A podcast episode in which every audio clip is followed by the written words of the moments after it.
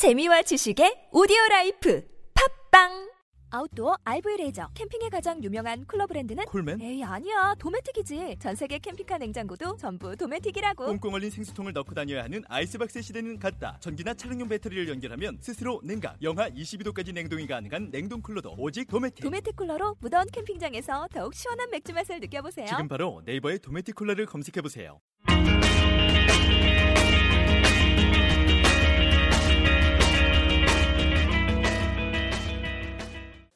네, 오늘은 톰라이트의 칭의를 말하다 제3장 1세기 유대교 언약, 율법, 그리고 법정 챕터를 함께 살펴보도록 하겠습니다. 톰라이트는 제3장에서 1세기 유대교의 언약과 율법과 법정적인 개념에 대해서 재구성하려고 합니다.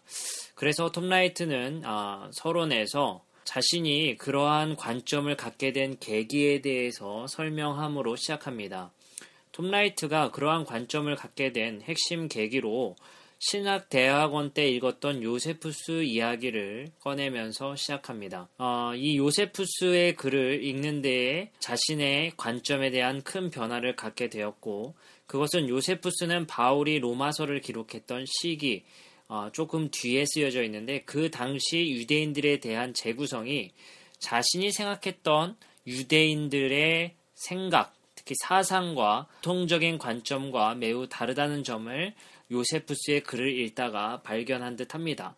그래서 매우 깜짝 놀랬고 그 부분에 있어서 매우 흥미로운 점을 제시함으로 시작합니다. 톰 라이트는 이렇게 다음과 같이 느낌을 말하고 있습니다. 이것이 바로 사도 바울이 로마서를 막 기록하고 나서 예루살렘을 마지막으로 방문했던 그때의 이야기구나.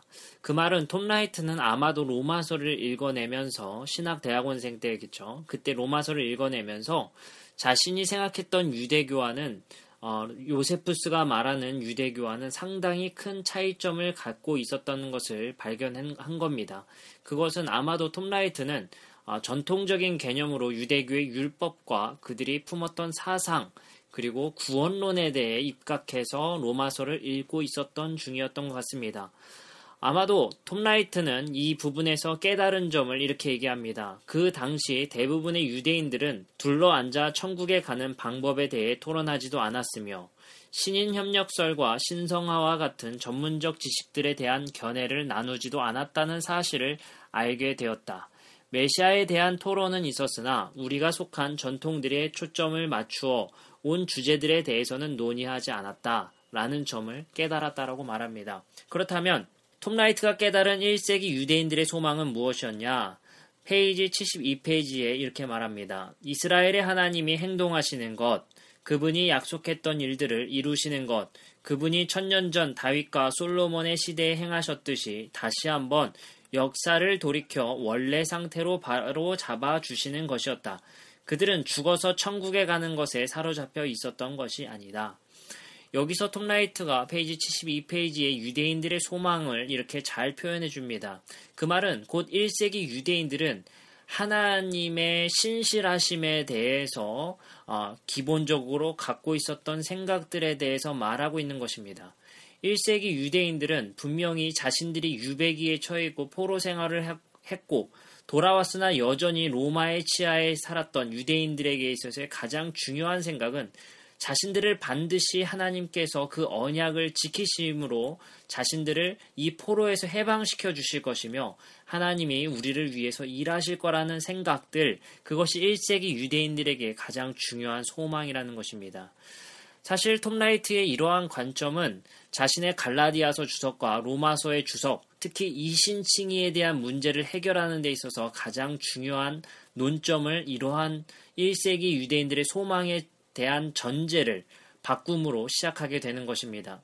그 말은 어, 요즘 신약학계에서 많이 얘기되고 있는 예수 그리스도를 믿음, 예수 그리스도를 믿는 것이냐, 아니면 예수 그리스도의 믿음이냐에 대한 논쟁들에 대해서 톰 라이트는 이러한 관점으로 예수 그리스도의 믿음, 즉 예수 그리스도의 신실함이다 라는 관점을 이러한 1세기 유대인들의 소망을 전제로 다르게 해석, 이해되는 전제로 그러한 부분들을 해석하기 때문에 기존의 전통의 해석 방식과는 매우 다른 해석 방식을 말하게 됩니다.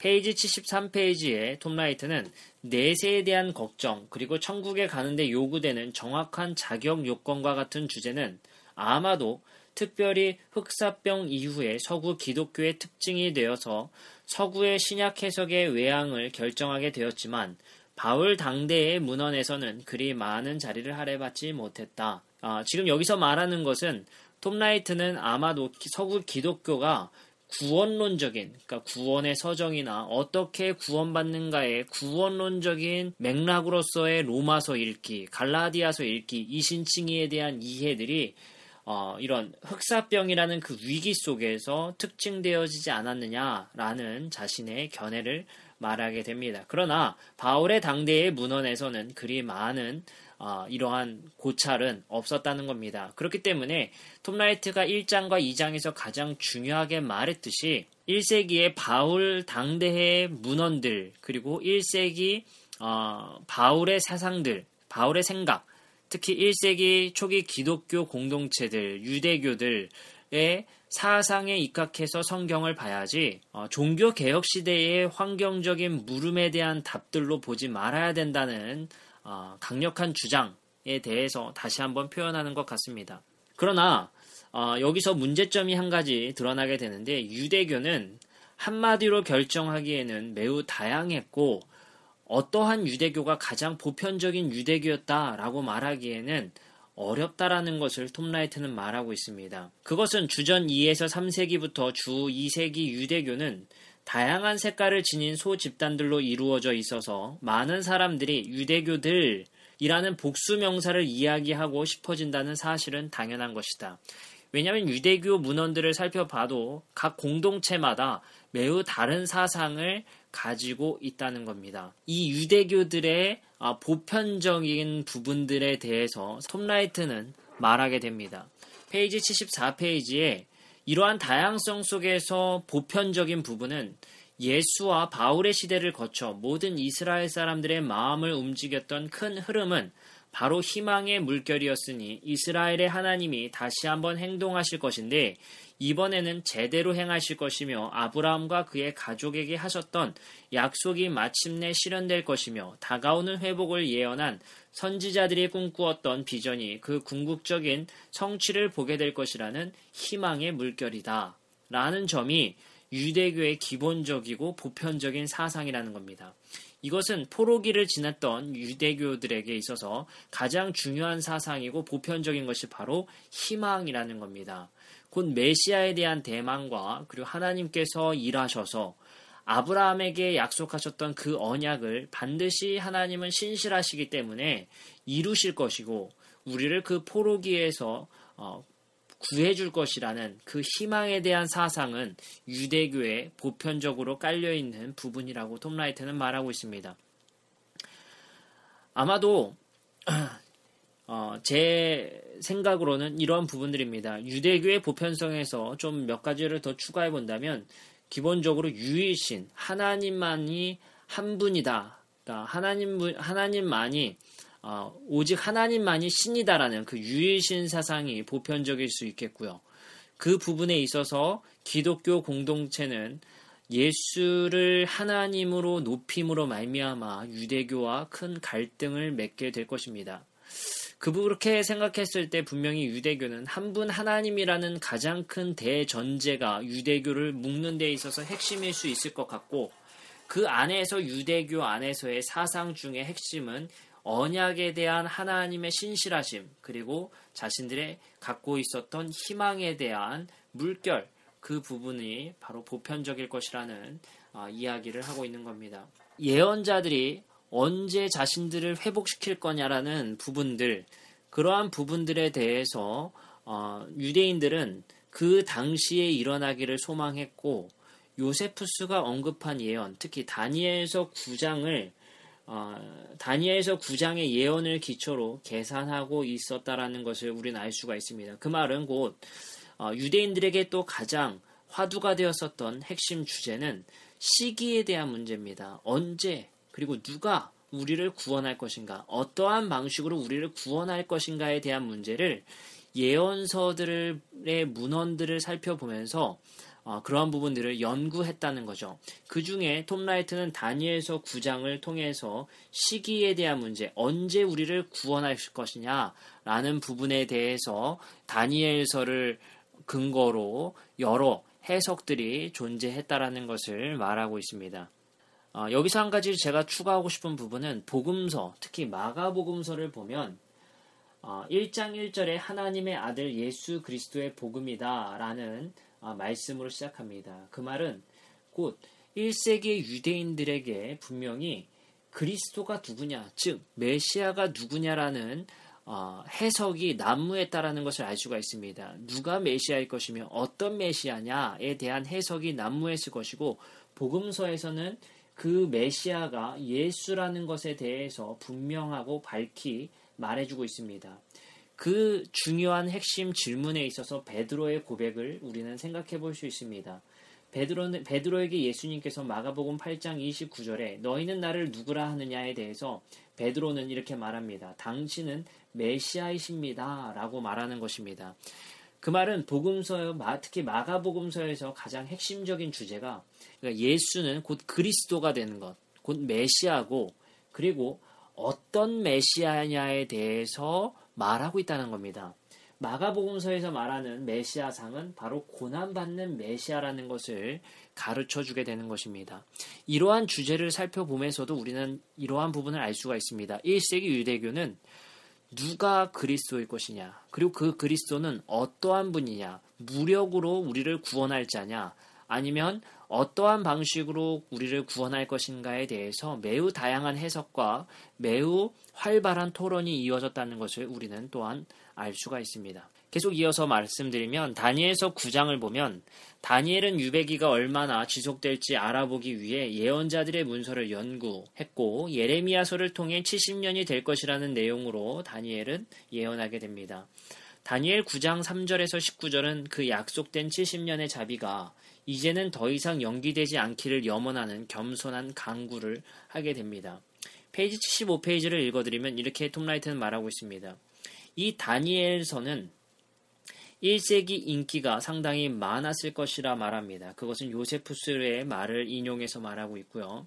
하지만 우리가 경건한 읽기라고 부르는 의미가 아닌 정치적 소책자라 할 수 있는 측면에서 인기를 끌었다는 것입니다. 다니엘서는 경건서적이 아니라 특히 경건서적이라 하는 것은 뭐 왕의 진미, 그 포도주를 금에 따라는 그러한 책으로 읽는 것이 아니라 정치적인 소책자로 인기가 끌었다는 겁니다. 지금 우리가 읽는 방식과는 달랐다는 거죠. 70주에 해당되는 횟수는 7 곱하기 70으로 490년으로 이해했으며 그렇다면 그 예언들은 언제 실행될 것인가? 이 예언 중에 예언이 성취되는 것은 언제인가? 이 연장된 유배 기간은 언제 끝날 것인가? 또 이러한 질문들에 대해 어떻게 대답할 수 있는가? 이 대답은 그 시기의 시작 시점을 언제로 보는지에 달려 있다라고 톰라이트는 말하고 있습니다. 여기까지 톰라이트는 아마도 1세기 유대인들의 가장 중요했었던 질문들, 보편적인 사상들, 그들에게 있어서의 희망들을 요세푸스의 이야기와 다니엘서 이야기를 통해서 그리고 여러 가지 또 1세기 문헌들을 예를 들면서 보편적인 이러한 희망에 대해서 말하고 있었다는 것을 말하고 싶어 합니다. 1세기 유대교의 예언서 해석과 바울의 신학과의 상관성에 대해서 1세기의 많은 유대인들은 역사의 시초로부터 고대 예언자들의 시대를 거쳐 언제 일어날지 모르는 구원의 절정의 순간을 향해 뻗어가는 연속되는 내러티브 안에서 그들이 살고 있다고 생각했다. 이게 굉장히 중요한 메시지입니다. 다니엘서 9장을 기초로 하여 이 연속되는 내러티브가 지속되는 유배 상태를 가로지르는 긴 통로로 간주되었다는 것이다. 아, 이 부분을 톰라이트가 굉장히 중요하게 생각하는데요. 다니엘서 9장을 통해서 1세기 유대교는 바벨론에서 유배기가 끝났지만 그리고 그들은 이스라엘로 돌아와서 성전을 재건하였지만 여전히 유배 상태라는 것을 어, 유배 상태라고 인식하고 있었고 그들은 어, 생각하고 있었다라는 것입니다. 왜냐하면 이스라엘은 이방인 지주들과 그들의 이교 문화와 관습에 종살이하고 있었다고 느꼈기 때문입니다. 그것은 진정한 해방으로 느끼지 못했다고 이스라엘 유대인들은 생각하게 되었으며 쿰란 무서의 토비트서, 바룩서, 제2 마카비서, 라비 문헌들에도 계속되는 유배 생활을 말하고 있다라고 톰라이트는 말하고 있습니다. 그렇기 때문에 유대인들은 그 땅으로 돌아왔지만 야외 자신이 성전으로 아직 귀환하지 않은 상태였기 때문에 유배 상태였을 것이라 생각을 했었고 하지만 말라기가 경고하는 바 그는 곧 임하실 것이라는 기대 속에서 살고 있다는 것을 우리는 알 수가 있습니다. 유배는 여전히 지속되고 있었다는 겁니다. 단순히 바벨론 땅에 유배된 지리학적인 유배와 반대되는 의미에서 진정한 유배라고 말하는 것입니다. 어, 이 관점이 톰라이트에게 있어서 갈라디아서나 로마서 해석에 또 중요한 관점을 제시하게 되고 신명기 27에서 29장에 나타나는 언약적 저주의 직접적인 결과로서 성경은 이스라엘 백성이 불순종할 경우 야외가 그 백성에게 저주를 내릴 것이며 그 저주의 끝은 열방의 왕들 치하로 유배되는 것이라고 선언한다. 이것이 바로 그들이 여전히 처해 있는 상황에 대한 훌륭한 설명이었고 따라서 그들은 여전히 저주 아래, 즉 유배 아래 있다고 생각했다. 어, 이 관점에서 아마 톰 라이트는 갈라디아서의 어, 십자가의 저주와 그들의 저주를 연관지어서 해석하는 부분으로 생각해 볼 수도 있을 것 같습니다. 많은 1세기 유대인들은 그들이 살고 있는 시기가 위대한 성경 내러티브가 연속되어 진행되는 시기라고 믿었으며 그들 자신이 다니엘 9장에 지속되는 유배기 안에서도 후기에 해당되는 순간을 살고 있다고 생각했다고 합니다. 페이지 79페이지에 이렇게 말합니다. 하나님의 세계와 그의 백성의 문제를 해결하기 위해 행하실 일이 아닌 나와 하나님의 관계가 주요 내용을 차지하는 그 비역사적인 구원론에 대해서 비판합니다. 이 말은 아마 톰라이트가 처음부터 계속해서 말하고 있었던 부분입니다. 바로 지동설과 천동설로 말했고 그리고 전통적 읽기와 1세기 유대교를 통해서 읽기 등에 대해서 계속해서 주장했던 부분이죠. 성경은 구원론을 읽은 것이 아니라 하나님의 세계와 그의 백성의 문제를 해결하기 위해 행하실 일에 대해서 어, 살펴봐야 한다는 겁니다. 그것은 언약을 약속하셨고 그 언약을 성취하시는 하나님의 계획 속에서 읽어야 된다는 것입니다. 태양이 지구를 중심으로 태양이 도는 것이 아니라 태양을 중심으로 지구가 돌아야 된다는 말과 같습니다. 다니엘서 9장 7절에 대해서 톰라이트는 해석을 제안합니다. 하나님과 이스라엘의 암시적인 소송이 벌어지고 있다라고 말하고 있으며 9장 7절에서 하나님이 승소한 부분에 대해서 말하고 있다고 얘기합니다. 그렇기 때문에 다니엘서 9장 7절의 주제는 당신은 의롭고 우리는 그르다라는 주제라는 것입니다.